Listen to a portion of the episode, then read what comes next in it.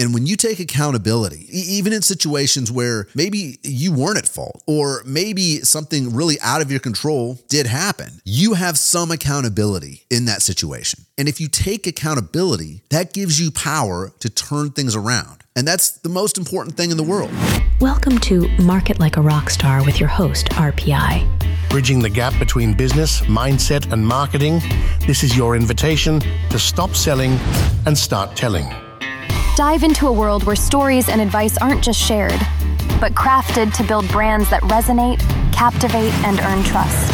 Whether you're an entrepreneur, a business owner, or a marketing professional, let's hit the road to brand empowerment together. Your journey to becoming a magnetic brand starts now. Market Like a Rockstar, Episode 7. You are here. Thank you so much for checking out this podcast. My name is RPI. I'm going to be your host as always. First podcast of a brand new year. I hope you and your family and friends had a great holiday, whatever holiday you celebrated. And I hope your year is off to a good start as we're wrapping up the first week here. I am super excited. One thing I have not talked about here is the fact that I've got my first baby coming in 2024. So the wife is 6 months pregnant. I'm recording this in January. She's due in March. So super excited about that. And it's really good because I actually have turned into my father, and I will tell you what that means. I mean, obviously, when you get older, you start seeing things that your parents did probably. And I'm going to be an old dad, like the oldest dad ever. So I've already hit a lot of those landmarks where I'm like, holy shit, I've turned into my father, right? But we were down in, my wife's family has a place in Puerto Vallarta, Mexico, and we were down there between Christmas and New Year's, or after Christmas, up through this week. And we both were just sick this time, you know, like head cold, not like sick, not really sick, but like sick enough where you're kind of sick. And my wife being pregnant she was not feeling well. And she's like, hey, you know, I think she had to go back to work on Friday of this week. And she's like, why don't we go home a day early? And I realized I'm turning to my father when I told him, like, yeah, absolutely. We can like head back to Kansas City, even though it's 20 degrees in Kansas City and it's 85 degrees here. But I told her that what made me realize that I am my father is at this point in my life, she could at any moment ask me, are you ready to go home? And the answer is always going to be yes. It doesn't matter if we're on vacation. It doesn't matter if we're in paradise. It doesn't matter if we're out to dinner somewhere. It doesn't matter if we're at a get together. Any time. I told her this. I said, you don't ever have to ask me for the rest of our lives together. You don't ever have to ask me, hey, do you care if we go ahead and go home now? Because just know that the answer is yes. I'm always ready to go home. I love home. It's my happy place. I absolutely love it. And I hope that you love being home as much as I love being home. Because when you love being home, then everything else is just gravy, right? All right, let's get into the podcast. Today, we're going to talk about accountability. I feel like this is one of those big ones, and it's just a fundamental building block, whether you're talking about your business, whether you're talking about your marketing, whether you're talking about your own personal success. I think accountability is one of the most important things just across the board. And I know it's right for me because I know it helps me, I should say, because anytime that I have ever blamed other people for my problems, that doesn't help me. It never helps me. And as a matter of fact, I think it's the worst thing you can do is point the finger at somebody else, because then you're taking the ability to fix the problem away from you. You know what I mean? So at the very basic, at the very least, at the very bottom of all this, if you're not willing to sit down and say, you know what? Yeah, this person was shifty or sketchy or whatever, and they pulled some shenanigans or whatever. Find your role in whatever happened and figure out what you can change, because that's all you can control. And if you say, well, the game is rigged, I can't win because, you know, what? Pick your reason, right? It doesn't matter what the reason is, because I'm too old. I can't win. They won't hire me. Okay, well, you're screwed, I guess. like I guess that's it, you know? Oh, I'm too fat. I'm too skinny. I'm too whatever. Like, pick your reason. if the reason that you're not succeeding or you're not somewhere in life is something that's out of your control, then you have no means of fixing it. However, if you find your accountability in any situation, like I said, I was in an awful like relationship for a long time. And the one thing that I didn't do, and I was proud of myself for doing this, and I was 35 when I dipped out of that relationship, was I did not spend any time trying to figure out, like the self-pity thing didn't happen, because my whole reason was I know that they acted in a bad manner. I know somebody acted in a bad manner, but the problem was I allowed myself to stay in that relationship. That's what I could control. And that's what I did control for years. I allowed this behavior to be part of my life, and I allowed myself not to do anything about it. And the one thing I was happy about was I was like, I was never focused on that person or how they acted, what they did, whatever. All I could focus on was me and why I stayed there, why I allowed that stuff to happen. And when you take accountability, even in situations where maybe you weren't at fault or maybe something really out of your control did happen, you have some accountability in that situation. And if you take accountability, that gives you power to turn things around.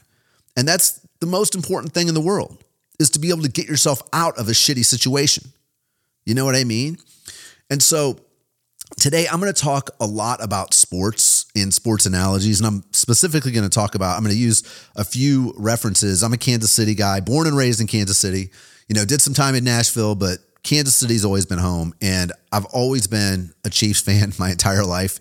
And that was really a rough spot to be in for the first, 40 years of my life, until the last 8 years or whatever, the last, 7, 8, 6, 5, however long Mahomes and Reed have been in, Andy Reid was the beginning of it. And then Mahomes came in, and now everybody hates the Chiefs, and they're like, everybody bitches about them, which I find to be absolutely fascinating, because I've watched our team go from just not a joke, but it was never, they were never the team you were scared to play.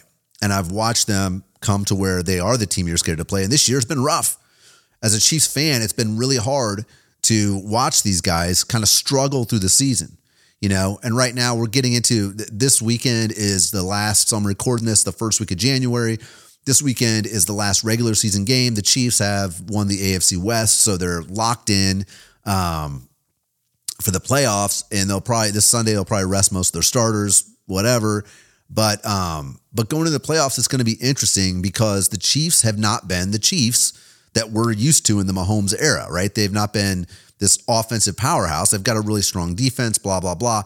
But the reason I bring this up is because I feel like sports in today's day and age is one of the few places where meritocracy still means everything, especially in the NFL. And there are people you'll hear people talk about, such and such didn't get a job because of racism or whatever. And in my mind, it's not that I don't think racism exists. Of course it exists, right? But I also know that every single owner and every single organization, especially in the NFL, we'll just use that as what we're talking about, all they care about is winning. That's all they care about. I mean, even to the point that you've got guys that are breaking the law, and they're bringing them on. Like, they don't care. Like, you did something terrible to your spouse. That's okay. You keep playing, right? Like, it doesn't matter. Like, I mean, look at Deshaun Watson, for Christ's sakes. Like, this guy, like, just a laundry list of allegations, like so many allegations that it's like, and allegations are only allegations, blah, blah, blah. But it's like, when you've got this many and you've got receipts and blah, blah, whatever, right? So my point is, the NFL is a meritocracy for the most part. And the best players in the NFL and the best players in life, the best people you work with, the best people in your family, the best people you know, are the people that take accountability for their actions. And a lot of times, these are people that even when you take accountability for your actions, you also understand that you are, even when you win, like you're not the best ever. Like you're always, like you always have to have that humility. Like there's what's the saying? It goes something like, you're never as bad as people say you are. They're never as good as people say you are. You're never as like it's the idea that you're not as bad as what your worst critic says, and you're not as good as what your number one fan says, right? Like, and you have to realize that. You have to understand that. And finding that middle ground is tricky, and remembering to give yourself grace is tricky. Like that's the tightrope, because you want to be accountable. You want to sit there and say, well, I dropped the ball here in life, you know, on this project with my team or whatever. I dropped the ball and I picked it up. And then when you win, the best thing you can do is say, yeah, I won, but I couldn't have won without my team, right? And so accountability is so important, and it's going to make your life better if you learn how to take it, right? And I'm going to focus on, I've got two videos here that I'm going to play back to back, and we're going to look at the difference in accountability, okay? So right now, like I said, people love to bash the Chiefs. They love to bash Mahomes. They love to watch him fail now because they love to watch him succeed. That's just the way the world works, right? You build him up and then people break him down or whatever. But the one thing that I was super excited about when the Chiefs signed Mahomes was the fact that he seemed like a pretty decent human being. Beside, take all the athletic gifts and all the talent and all the stuff away from it, he seemed like somebody that was not going to be a problem if and when, which he did get the limelight, when the limelight was put on him, you know, because whenever you get massive fame like that, all fame and money really is, in my opinion, is a magnifying glass. So it just takes whoever you are and it just amplifies it, right? So if you are a shit human being and you become famous, eventually the shit's going to hit the fan and everybody's going to know. And if you're a super solid person and you become famous, let's just look at Dolly Parton. The whole world knows. Everybody loves Dolly. Country's never been more divided. There's not a person in this country that can say anything bad about Dolly Parton, right? So when you look at, like, I look at fame and money as just a magnifying glass. It just highlights who you are. And when I saw Mahomes and he came to the Chiefs, whenever that was, 6 years ago, 5 years ago, whatever, he just seemed like a good human being. He'd been around fame. He'd been around like high quality athletes. And I mean, high quality, I don't even know if that's the right word, but he'd been around the best of the best because his dad was a Major League Baseball player. So he was familiar with those. He wasn't swimming in new waters there. But the best thing about Patrick Mahomes, even more than his athletic ability, which is incredible, is the way he takes accountability for his actions and the way he gives accountability when he wins. I've got a video here. This is back from a couple weeks ago. Chiefs lost to the Raiders. If you're not a sports fan, all you need to know is the Raiders aren't good this year. The Chiefs are struggling this year, but they should have beaten the Raiders pretty easily. They didn't. They lost. And I am going to do, let me pull this up really quick. I'm going to do this right here. I'm going to do this right here. Okay, I'm going to play this video from Patrick Mahomes, and this is him handling the press conference after the Chiefs lost to the Raiders. And Mahomes had a couple errors, big errors, that actually contributed to that loss. Yeah, I think just the mistakes offensively. I thought defense played a good game. Just two mistakes that gave them two touchdowns there down the when you're backed up in their red zone. So you just can't do that, especially when defense is playing like they're playing. So I just got to be better in that sense and not making those mistakes and try to find a way to play the game in the best way to win it. Patrick, is it hard to find a line in that kind of situation to not press too much? And, you know, when a mistake happens or back-to-back mistakes happen? And try to make up for it, I guess. Yeah, I mean, I think as competitors, you want to make a play happen. But at the same time, you got to know the flow of the game. It's something that I've tried to learn over my career. Those two mistakes at that moment kind of put us in a hole, and we weren't able to climb out of it. And so I'm just trying to find a way to eliminate those. But obviously, it got us today. The interception in particular, what did you see that went wrong on that? Yeah, he made a good play, man. He was off coverage, read it, probably by the alignment or something like that, and just made a good play. I just can't make that throw. I try to be on time with it, but he obviously made a great play on there and got the pick six. Patrick, what about the fumble? Okay, so what you heard there was a lot of I can't make those mistakes. You know, the defense played great. Patrick's an offensive player, in case you don't know. The defense did play great in that game for the Chiefs. But what you hear there is it's just an amazing example of somebody taking ownership for the mistakes they made. And I cannot tell you how important that is to have somebody. And again, this doesn't matter if you're talking about an actual, a football team, a baseball, it doesn't have to be a sports reference. If you've got people that you work with on a daily basis and they're willing to take accountability when things go wrong, when they screw up. Now, I know there are people that are like football fans, but like, he was just crying about the refs 3 games ago. True. He had reason to cry about the refs. I understand. I don't want to get into to the middle of that. Mahomes has not made a career of passing the blame onto other people. Okay. 99 times out of 100, the only time in his career that he's ever mentioned the refs was 2 or 3 weeks ago. So I'm bringing this up because if the Chiefs lose a game, and what's crazy is the clip I just played you was a clip where Mahomes really, his errors cost them the game against the Raiders. So he did take the blame for that. What you're not seeing and what I don't have clips of are the times when people on his team let everybody down and he still took the blame for it. So even when and again, it's not that it's easier for him to take accountability for, he fumbled a ball that was on the 5-yard line. He threw an interception that was a pick six. So it's not that it's easy, but those were his mistakes, right? He's a professional. He knows it. He's not living in la la land or whatever. He's aware of the fact that those are his mistakes and he owned them. But even when people on his team make huge mistakes, he never blames them. He never says, my linemen weren't blocking very well, that I was running the whole game. He never comes out with those excuses, ever. And I believe just by watching him succeed and watching the way the people around him act, I believe that's genuinely how he carries himself. And those are the people, and it didn't matter if this goes all the way back to when I was in college and I was cutting grass at a golf course. Right? I worked on a maintenance crew at a golf course. It doesn't matter what profession you're in. It doesn't matter if you're making $10 an hour or $15 an hour, or if you're making $500,000 a year. These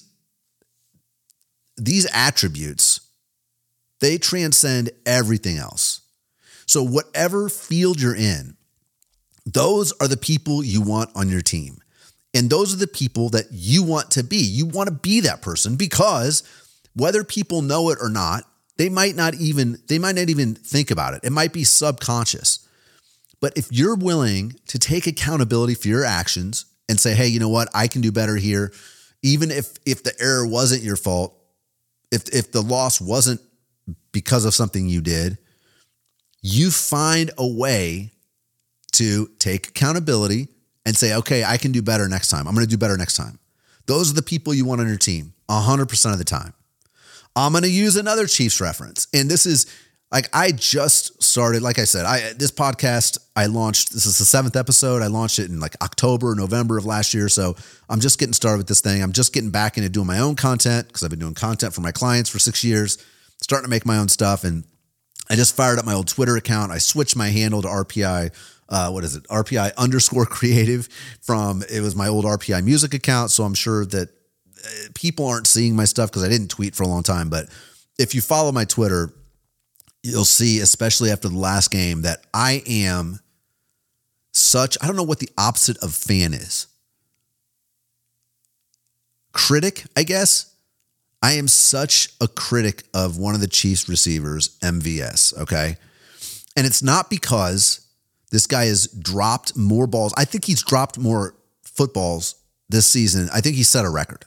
I know the Chiefs have set a record, so I don't know if it's a Chiefs or if it's MVS. But it's not necessarily the fact that he's cost the Chiefs multiple games this year because he didn't catch the football. And I understand that catching a football in an NFL game in prime time when the game's on the line and the whole world is watching, I understand that's a high-stress situation. That's also why you get paid millions of dollars. This is not some high school kid that we just plucked out of Lake of the Ozarks and dropped into this situation. This is a professional individual. Okay, this is what he's been doing his whole life. He was good enough to get here. And it's not the fact that he's been dropping balls like it's his job to drop balls. That's not the real problem. The real problem, in my opinion, is the way he handles this situation. Okay, so I've got a clip, and this is from early December. December 8th is what this clip is from. And I think it's from PJ Green TV on Twitter. So at PJ Green TV, I think he's a sports reporter, I think. And he was doing the locker room interviews after the game. Now, when I tell you that the Chiefs have been struggling this year, one of the big problems with the Chiefs is their wide receivers have not been catching the ball that Mahomes is throwing to them. It's like I said, the Chiefs have, I believe, set a record for dropped passes this year. And you can go back in every game. A lot of these games were close. And you see these guys dropping balls in the end zone, dropping them, you know, that have cost the Chiefs games, literally cost them games. And when you see Mahomes stand up, take accountability, even when it's not his fault, you're like, that's the guy I want to be around. This is the exact opposite of that. This is the exact opposite of that, okay? This is the exact opposite of it. So this is from a few weeks ago after MVS has been dropping balls all season long, and somebody asked him about it. I'm going to pull this up really quick here. Let me see if I can do this. Where is this right here? That's right there. I'm going to do this right here. I'm going to do this right here. Okay, so now I'm going to go ahead and we're going to just listen to hear. Just listen to hear how he responds to this criticism. Just with everything going on through this season, just how have you been focusing mentally on getting better every week? What do you mean everything going on? I mean, you know, like, you know, the drops here and there, and then, you know, things happen late in games. I don't really know what you're referring to. You know, it's, you know, it is what it is. It's football. I'm not going to make every play. So, you know, it's not really anything that's going on that doesn't happen in the other season, that doesn't happen to any other player in this league. So, I must say, yeah, do you hear any outside noise at all? For what? The Kansas City Chiefs is who I play for, not for anybody else. Okay. Fire him. Fire this man. And I don't just mean fire MVS.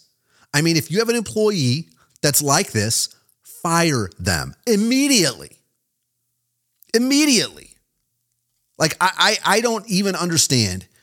Like, I know that it's hard to find good people out there. I'm aware of that. But this man is a cancer to this organization. And again, this transcends sports. This transcends athletics. This is across the board. And we all know people like this. You have clients like this. You have friends like this. You have family like this. These people are the worst kind of people to have in your life, in your organization. And it fires me up so bad to watch somebody stand there and not take accountability for his own actions and even go so far as to pretend like he doesn't know what the reporter's talking about. The reporter said, yeah, you know, like some of the drop balls and things like that. I don't know. I haven't even heard it. Oh, you haven't heard it? It's what everybody's talking about. You're on social media. You're a living, breathing human being. So not only are you not taking accountability, you're lying about it. So I'm here to tell you, it's 2024. Cut the losers out. Get them out of your life. Just cut them out immediately.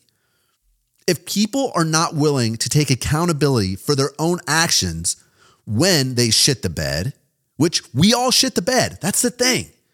That's the beauty of it. We all make mistakes. We all drop balls from time to time. That doesn't make you a bad person. It doesn't make him a bad person because he can't catch a football when he needs to catch a football. It makes him a bad person because he doesn't acknowledge the fact that he's not catching the football when he needs to catch the football. He's not acknowledging the fact that it's on his back that his team is losing. You've got other people out there taking accountability for things that they didn't even do wrong. Because that's how they roll. I mean, that is the simplest way to divide people up. Do they take accountability or not? And you've got it. Like, this is what I love about the batch of clients I have right now. I have got clients, and one of my favorite clients in the world, this guy I work with, and we've become friends. I've known him for a long time, but we've been working together for a few years now. And it's the reason our relationship is so easy is because we openly communicate all the time. And I tell him, this is like, I'll give him a list of exactly what I'm doing. Boom, here you go. This is what I'm working on for the next 2 weeks. These are the projects I have lined up. These should take this amount of time. If they don't, I'll let you know, blah, blah, blah. It's so simple and it's so easy.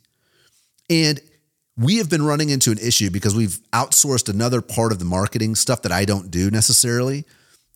And this company is just, they've just dropped the ball. He's been spending thousands of dollars with a company that's just, they're not responsive. And I'm here to tell you, like, this MVS mentality is a cancer.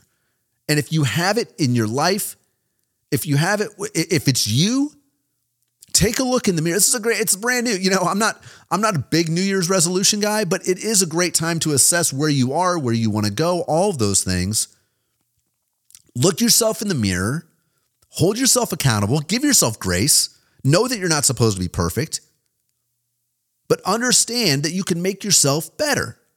Give yourself the power. That's the other thing. When he's like, I don't know what you're talking about. Oh, so we just assume that you're not going to do anything to get better? If you come to the mic and he's like, yeah, it's been terrible. I've had a really off year. I've had the yips, you know, I don't know what the issue is. I'm working on it every week. I'm trying, I got to work to get better. I've got to do better. That's his answer. That's your answer. That's your whole answer right there. And everybody in Chiefs Nation, everybody in Chiefs Kingdom isn't losing their minds calling for your head on a platter, because all you have to do is take accountability for your actions. And I think this gets me so fired up, and it probably gets you fired. It gets other people fired up because it reminds us of other people that we know like this. I'm not one of the people where it's like, if the Chiefs lose a game, it doesn't ruin my day. It's gotten worse since they've been good, because now it's like, oh, you expect them to be good because you hold them to a higher level of accountability, you know, that like, you know, they have the potential to win a Super Bowl. Whereas for the first 40 years of my life, I never held them that high. So now it's like, I know, but still, even this day when they lose to the Raiders, just, you roll your eyes like, Jesus, guys, get it together, right? Whatever. But I'm not like I'm not fired up because I'm a super sports fanatic guy. Like, if my team doesn't win, I'm going to go punch a hole in the wall. Like, I'm not that guy, but it drives me crazy when I see people that just fumble the ball, literally or figuratively, and don't take accountability for it. It drives me insane because we all know those people. And again, it's so easy to not be that person. All you have to do is take accountability for your actions. Not only does it make you more tolerable to be around, not only does it make people want to be around you, want to work with you more, but it also, in your own mind, it gives you the power to make a better, to make yourself better, to get better. You know what I mean?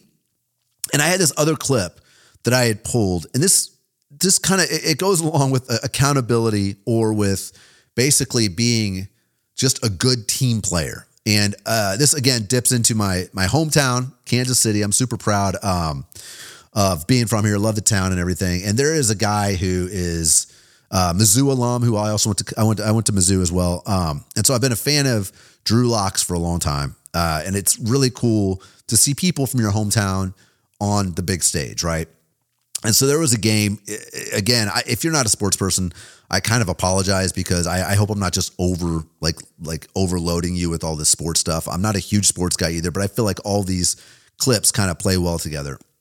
But this was a couple weeks ago, and Drew Lock came out of Mizzou, went to play for the Denver Broncos, got traded up to the Seattle Seahawks, and he plays there now, and he's the backup quarterback for the Seattle Seahawks. And the Seahawks they're like 7-7 when this happens. So the Seahawks are just kind of a mid-tier team this year. They're not great. They're not terrible. They're mid-tier. And they were playing the Philadelphia Eagles, who at this point, the Eagles have been on kind of a losing streak. We're getting into, like I said, we're nearing the last week of the season. But up until this point, this was like the very beginning of the Eagles losing streak. The Eagles went to the Super Bowl last year, lost to the Chiefs. And they've kind of struggled this year a little bit too. But Drew Lock got the chance, got called up. He was the backup quarterback. got called up, played, ended up starting against the Philadelphia Eagles, who are the best team in the league. And this clip, this is a long clip. It's about 2.5 minutes long. The audio is not great, so I'm going to do my best to kind of pump it up so you can hear it a little bit. But this is Drew's interview after the game, and I loved it so much. And this is, again, this is a few weeks old, so you've probably already heard it. If you haven't, then it's a great thing to listen to. So I'm going to go ahead and let's see this. How do I do this right here, right there? Okay, and I'm going to go ahead and play this. Check this out. This is Drew's post-game interview after they beat the Seattle Seahawks. Strike this game-winning drive tonight. Oh, amazing won't do it justice. Amazing won't do it justice, but amazing also doesn't do justice. What the O-line, what DK did on that catch, what the receivers did, what Ken Walker, Zach Charbonnet did all game long, the tight ends, man. It takes a special group to rally around a guy that... It was coming into his second game of the year, right? Used to the same thing all year long, same cadence, same spin of the ball, everything. A team like that, not just the offense, the defense to rally around me tonight, man, that was amazing. I hear some emotion in your voice. Yeah. It's been a long time. I'm just blessed. Blessed with a great group of guys, a great city, great coaching staff. It's just, it's awesome. It's wow. Drew, when did you even know you were going to be playing tonight? Oh, there's a long story going in that one. But I kept the mentality that I was going to play, regardless of what was going on, how people were looking and whatnot. I was just like, you know what, you're going to go out there and play, so just be ready to play. Found out when we got here that I was going to get the nod and roll the dice, baby, let's go. Take us back to the touchdown pass to Jackson. Just what was the play call? Take me through.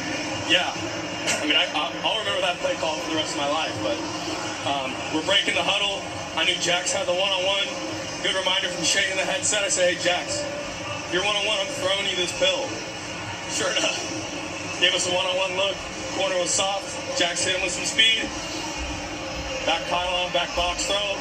Came down with it. Again, Drew, we can see the emotion on your face. We can hear it in your voice. Can you just describe what you're feeling in your heart right now? Yeah, it's so hard.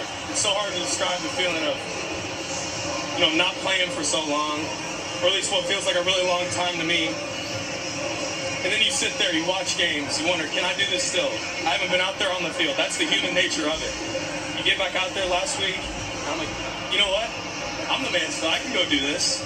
But then you got another test this week where I didn't know if I was going to play or not. Sure enough, I ended up playing. We're playing the Eagles tonight. And the boys around me rallied tonight. And it just, gosh, it feels so good. It feels so good. I'm so proud of everybody tonight. Congratulations to you. We're all happy for you. Congrats. Happy holidays. Drew Lock came over in the Russell Wilson. So there you go. I know that clip was a little bit long. But again... Big win for the team that night. Huge win for the team that night.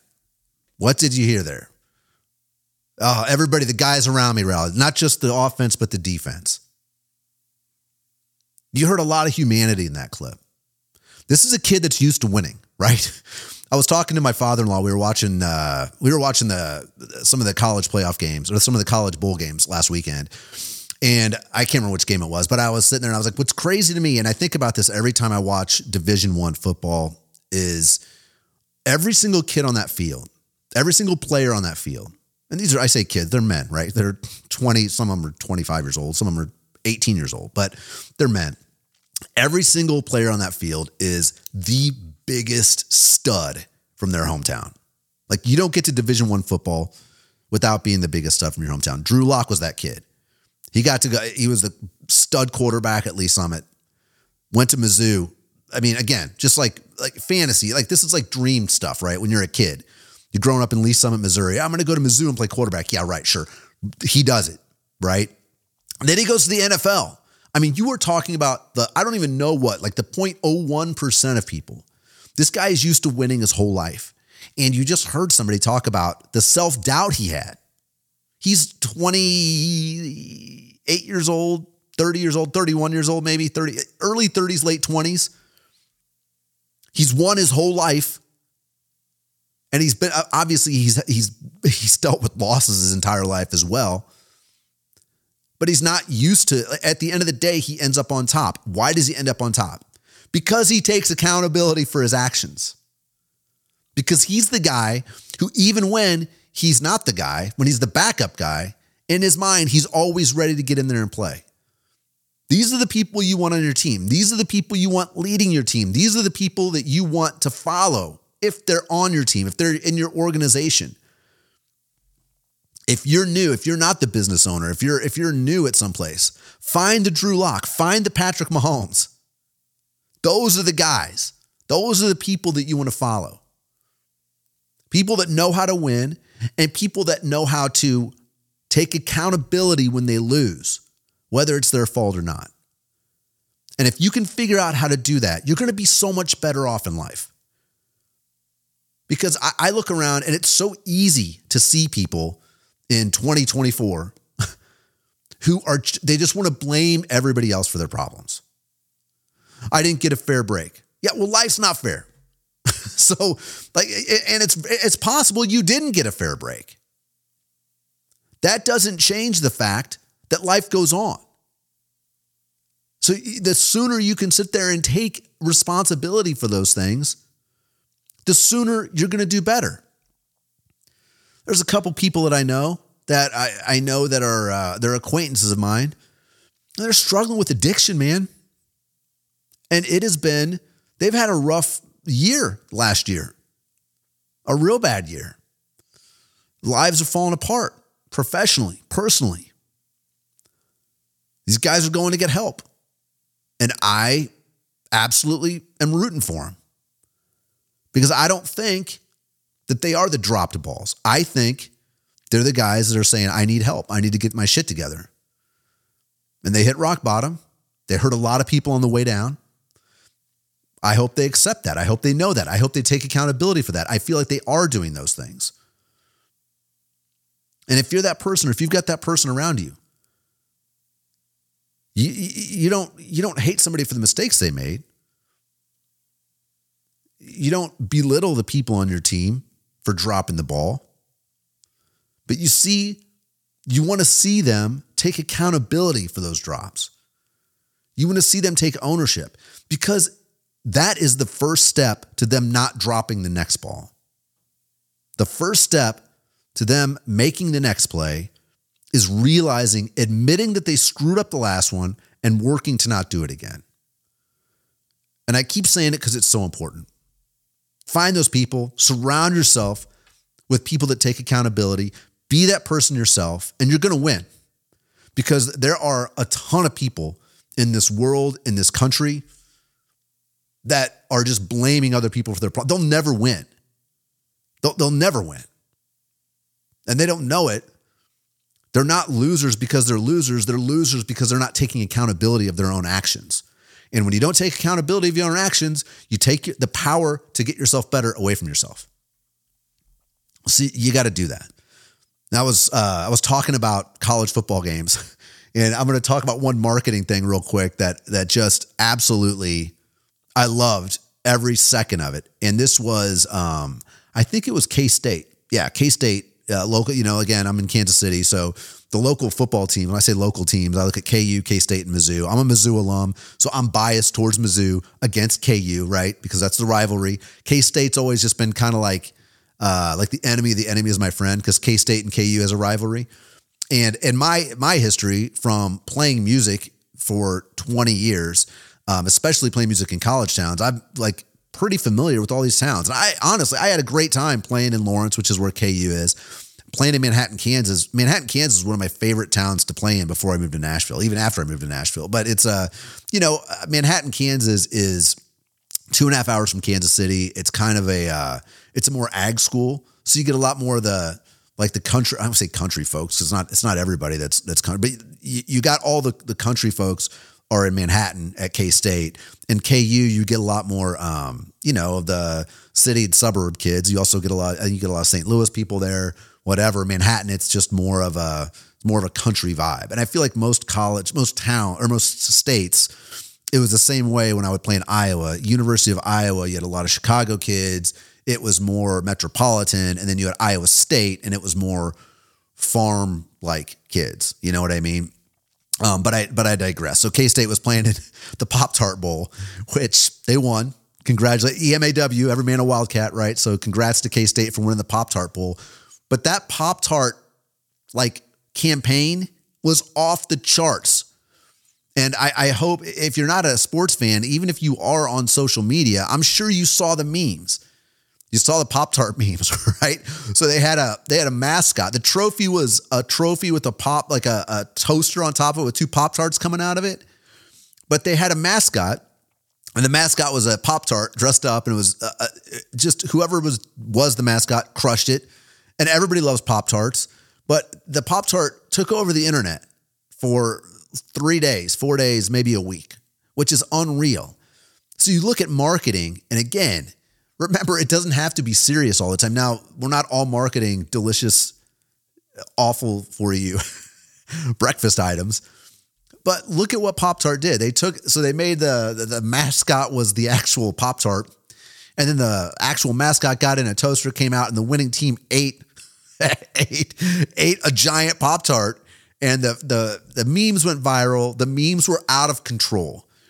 And marketing, this is like dream marketing stuff here. And they've got the Twitter account, and they're still hammering it. Like, whoever is doing Pop-Tarts marketing, kudos. You guys won the bowl season as far as I'm concerned. It wasn't Michigan for beating Alabama. It was Pop-Tarts. Pop-Tarts, they won the national championship this year. Pop-Tarts. Congratulations, Kellogg's. And if it's still Kellogg's, I don't know. But Pop-Tarts are delicious. My wife's only craving during this pregnancy has been Pop-Tarts. So I feel a special bond with the Pop-Tarts. You know what I mean? So that's good stuff. Now, the next thing I was going to, I have no segue here, like to get into this next thing. But I got hit with the TikTok when I was, over the holiday, and I was sitting there, and it was a business owner, a restaurant owner. And he was talking about he had somebody ask him like, hey man, I can't afford to pay $16 for a sandwich or whatever it is. I'm going to play this TikTok, and then I'm going to talk to you about not only accountability, but ownership, and kind of it ties in with accountability because it has to do with business ownership. But I'm going to go ahead and play this clip. Let me bring this up right here. Where are you? There you are. And okay, check this out. This is a good, this is a post off of TikTok, I believe. So we're going to check this out. This is about a minute long. Here we go. You want to know why your sandwich costs so much at the local restaurant? My friend Dan sent me a text the other day. He was at one of my restaurants. He said, Brian, I just ordered a BLT at $16. You realize it's just bread, bacon, lettuce, and tomato. I said, yeah, Dan, but let me give you some restaurant perspective. In today's economy, my rent is $20,000 a month. My utilities are $6,000 a month. And my labor is currently running about $60,000 a month. That's at 28%. So I'm in for $86,000 a month before I sell a single sandwich. At a 32% food cost, I have about $11 profit in that sandwich. That means I have to sell 93,800 sandwiches a year, or 257 a day, just to break even and make no money. 1.5 million in revenue, and I don't make a dime. That's why your sandwich costs so much. That's a reflection on our economy. Okay, so I thought that clip was really interesting for several reasons, and I'm going to get into this. Is something I've talked about with friends of mine for a long time.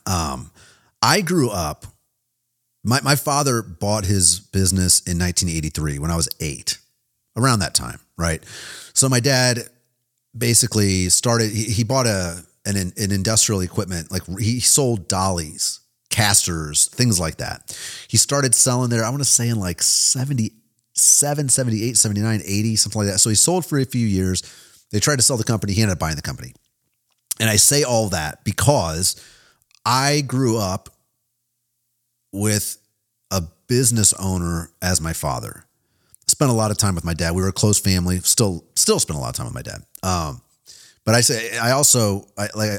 I'd mentioned before, I grew up on a farm, and so we were 30 minutes from anywhere. So my dad would drive me to school. He'd drive me to work. I started working when I was 11 years old, but I was in the car with my dad for an hour a day some days, and then we'd eat dinner as a family all the time and all those things.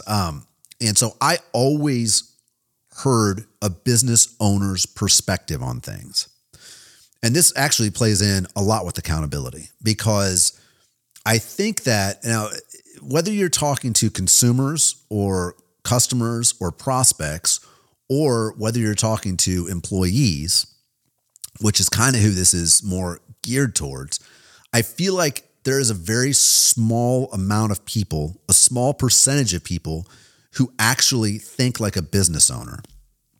And I think that's important. I had seen, I follow, there's a guy named, I think his name's Nick Huber. I think he's the sweaty startup guy. Great follow on all the socials, wherever you look at stuff. And he talks about the small percentage of people that actually are cut out for being entrepreneurs or for owning a business. And he's right. You know what I mean? I think that was one of the things that I disagree with Gary V on, where he's like, everybody should be an owner. Everybody should be an entrepreneur, blah, blah. It's like, that's not true. Working for yourself is definitely its own thing. For me, it was easy because I was wired that way. I think it's because I grew up with my dad, and I learned I was good enough at selling out of the gate that I could sell, whether it was me playing guitar, I could sell that service enough to make a living, or whether it was me running social media accounts, I could sell that to make a living. But I think that the one thing that a lot of people are missing is an ownership perspective, regardless of where they work or where they shop. And I think it's important to think like an owner, whether you are one or not, or at least understand where money comes from. Because most people just, they don't understand, like, money comes from their boss. No, like that's not where money comes from. If you're working for the government, the money comes from the government. No, it doesn't. The government, they print the money, right? Which might've gotten us into the situation we're in right now, where everything costs 5 times as much as it did 5 years ago. But that's not where the money comes from. The money comes from us. The money comes from the people, right? And so when you are working at a business, and I see this all the time because I'm dealing with business owners, and some of these people have done very well for themselves, right? But the reality of it is that the guys that I work for, the people that I work for, have earned it themselves. None of these people have had this business handed to them. They've all struggled, they've failed, they've taken L after L, and then taken W after W. But the problem is, a lot of people, when you go to work for a company, let's say you go to work for a company that has 30 people working at it. Say they're doing $30 million a year, whatever, $20 million a year. You just think that owner just has money. They're rich. Like, slow down. Now, maybe they do have money. Maybe they are rich. Maybe they're good with money. But the reality of it is that money is coming from somewhere. That money's coming from somewhere. So whatever... And this is the beauty of having a W-2 job, of having a job where you go and you get your 2 weeks vacation, you get your whatever benefits you get. The beauty of that is you don't have to think like an owner. You don't have to stress about, the things that aren't your job. But the owner thinks about everything. So when you think like an owner, you are incredibly valuable to the team you're on, because you're thinking about not only your job, but everybody else's job and all the things that have to get done. When you walk by a piece of trash, do you pick it up and put it in the trash can, or do you wait for the janitor to do it? Right? The owner is picking up that piece of trash and putting it in the trash can. That's thinking like an owner to me. That's small. It can be that small, but it goes all the way up, right? And understanding that regardless of what your position is in the machine that you work for, it doesn't stop at the owner. It stops at the outside of the world. Where's the money coming from? Someone is hiring you to do something, to perform a service or to deliver a product or whatever that is. So if you can start thinking outside of yourself a little bit, if you start thinking of, and I know people that have started businesses and been like, this is not for me, and they've gone back to work for somebody else. And their perspective is invaluable because they understand the things that the owners or the ownership has done to create a space for them to just do one job. And that is, you have to do a lot, like, especially if you're bootstrapping a business. Like my business, I'm doing, I do 10 different jobs, and I'm not, it doesn't make me a superhero, but I understand everything that has to get done because I've done everything. And I'm in the process of starting to hire those things out. But my whole theory on this was I want to get things built up so that I can do them well enough so that I can oversee them effectively. And that should be the way things work where you work. Now, if you've got someone who's incompetent above you, that's a different ball of wax. It's a whole different situation. But I think that there is a very small percentage of people in this country, in this world, that think like an owner. And I think that if you can become one of those people, I think that you'll boost your own value. You'll make yourself more valuable. And I hope if you're your superior, whoever it is, if it's a manager, if it's an owner, if it's a boss, whatever, hopefully you'll be rewarded for that. You should be rewarded for it because it means the world to me. I've only got a couple people underneath me and they're rock solid. And when they see a mistake, they fix it and they tell me. And it's the best thing in the world. Having people on your team that look out for mistakes that might not be theirs and they cut them off at the pass. So thinking like an owner, it's accountability, but it's accountability for other people on your team. It's looking around the corner. It's not just staying siloed in the easy thing. So I think if you can think like an owner, it's going to, like I said, it's going to make you more valuable to your team. It's going to make you, I think you're just going to be better off in the world if you do that. And then I've got one last clip that I'm going to share here today. And the thing that I want to talk about now is kind of from the ownership perspective to the team perspective, right? And thinking about your staff, the way I think about my staff is it's an investment. I'm investing in my team, and I want my team to be excited to work. I want them to understand that I have their back, and I look at it as a blessing for me to be in a position to where I can bring people on. And I always want to be the boss or the manager that I wish I had. And I think that's very important. And I think part of that is giving people grace and giving people time to develop and time to grow with you. I think that's super important. And this is, before I get into this clip that I'm going to play real quick, it ties back to, there's an analogy you can make to the music business.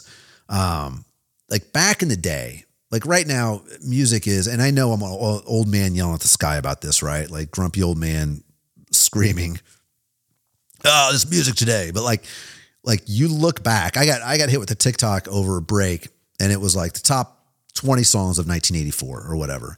And I was a kid. I was a small kid in 1984, but music's always been a huge part of my life. So I remembered all these songs. I'm like, damn, these songs are really good. It was songs about like Tina Turner and Lionel Richie. And these were people that, number one, they were in their 30s or 40s, and they were on the pop station, which today you would never hear somebody that was that old on a pop station.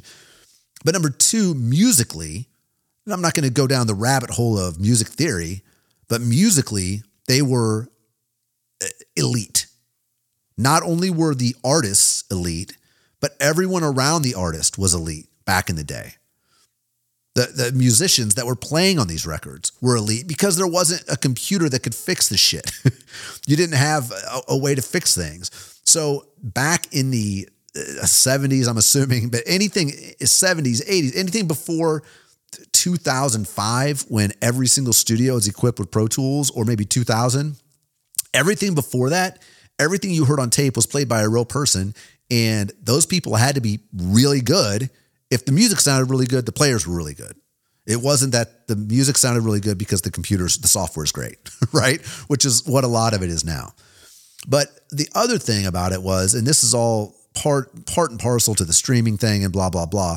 But back in the day, record labels would take the time to invest in artists.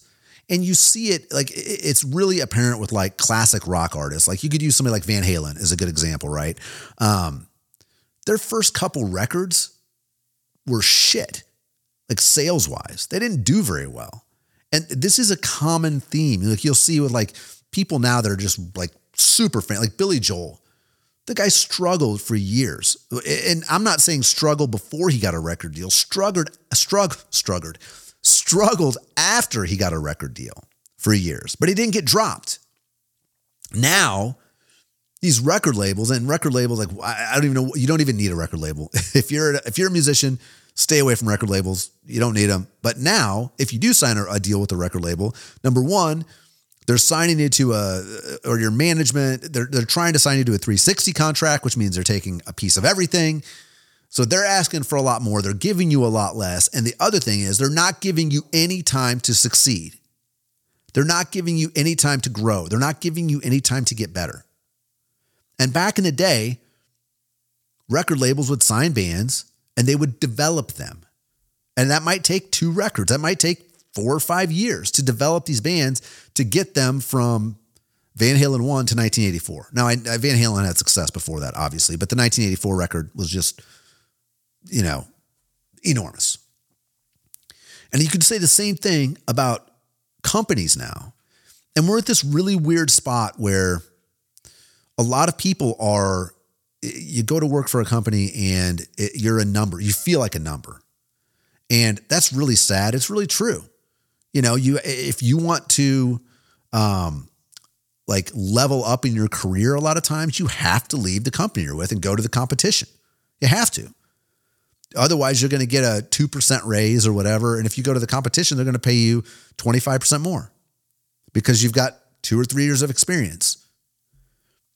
So I say this, and I'm running my business. Like, again, I want to be the type of owner that I would want to work for. So I'm investing in my people. And I think that a lot of businesses don't do that now.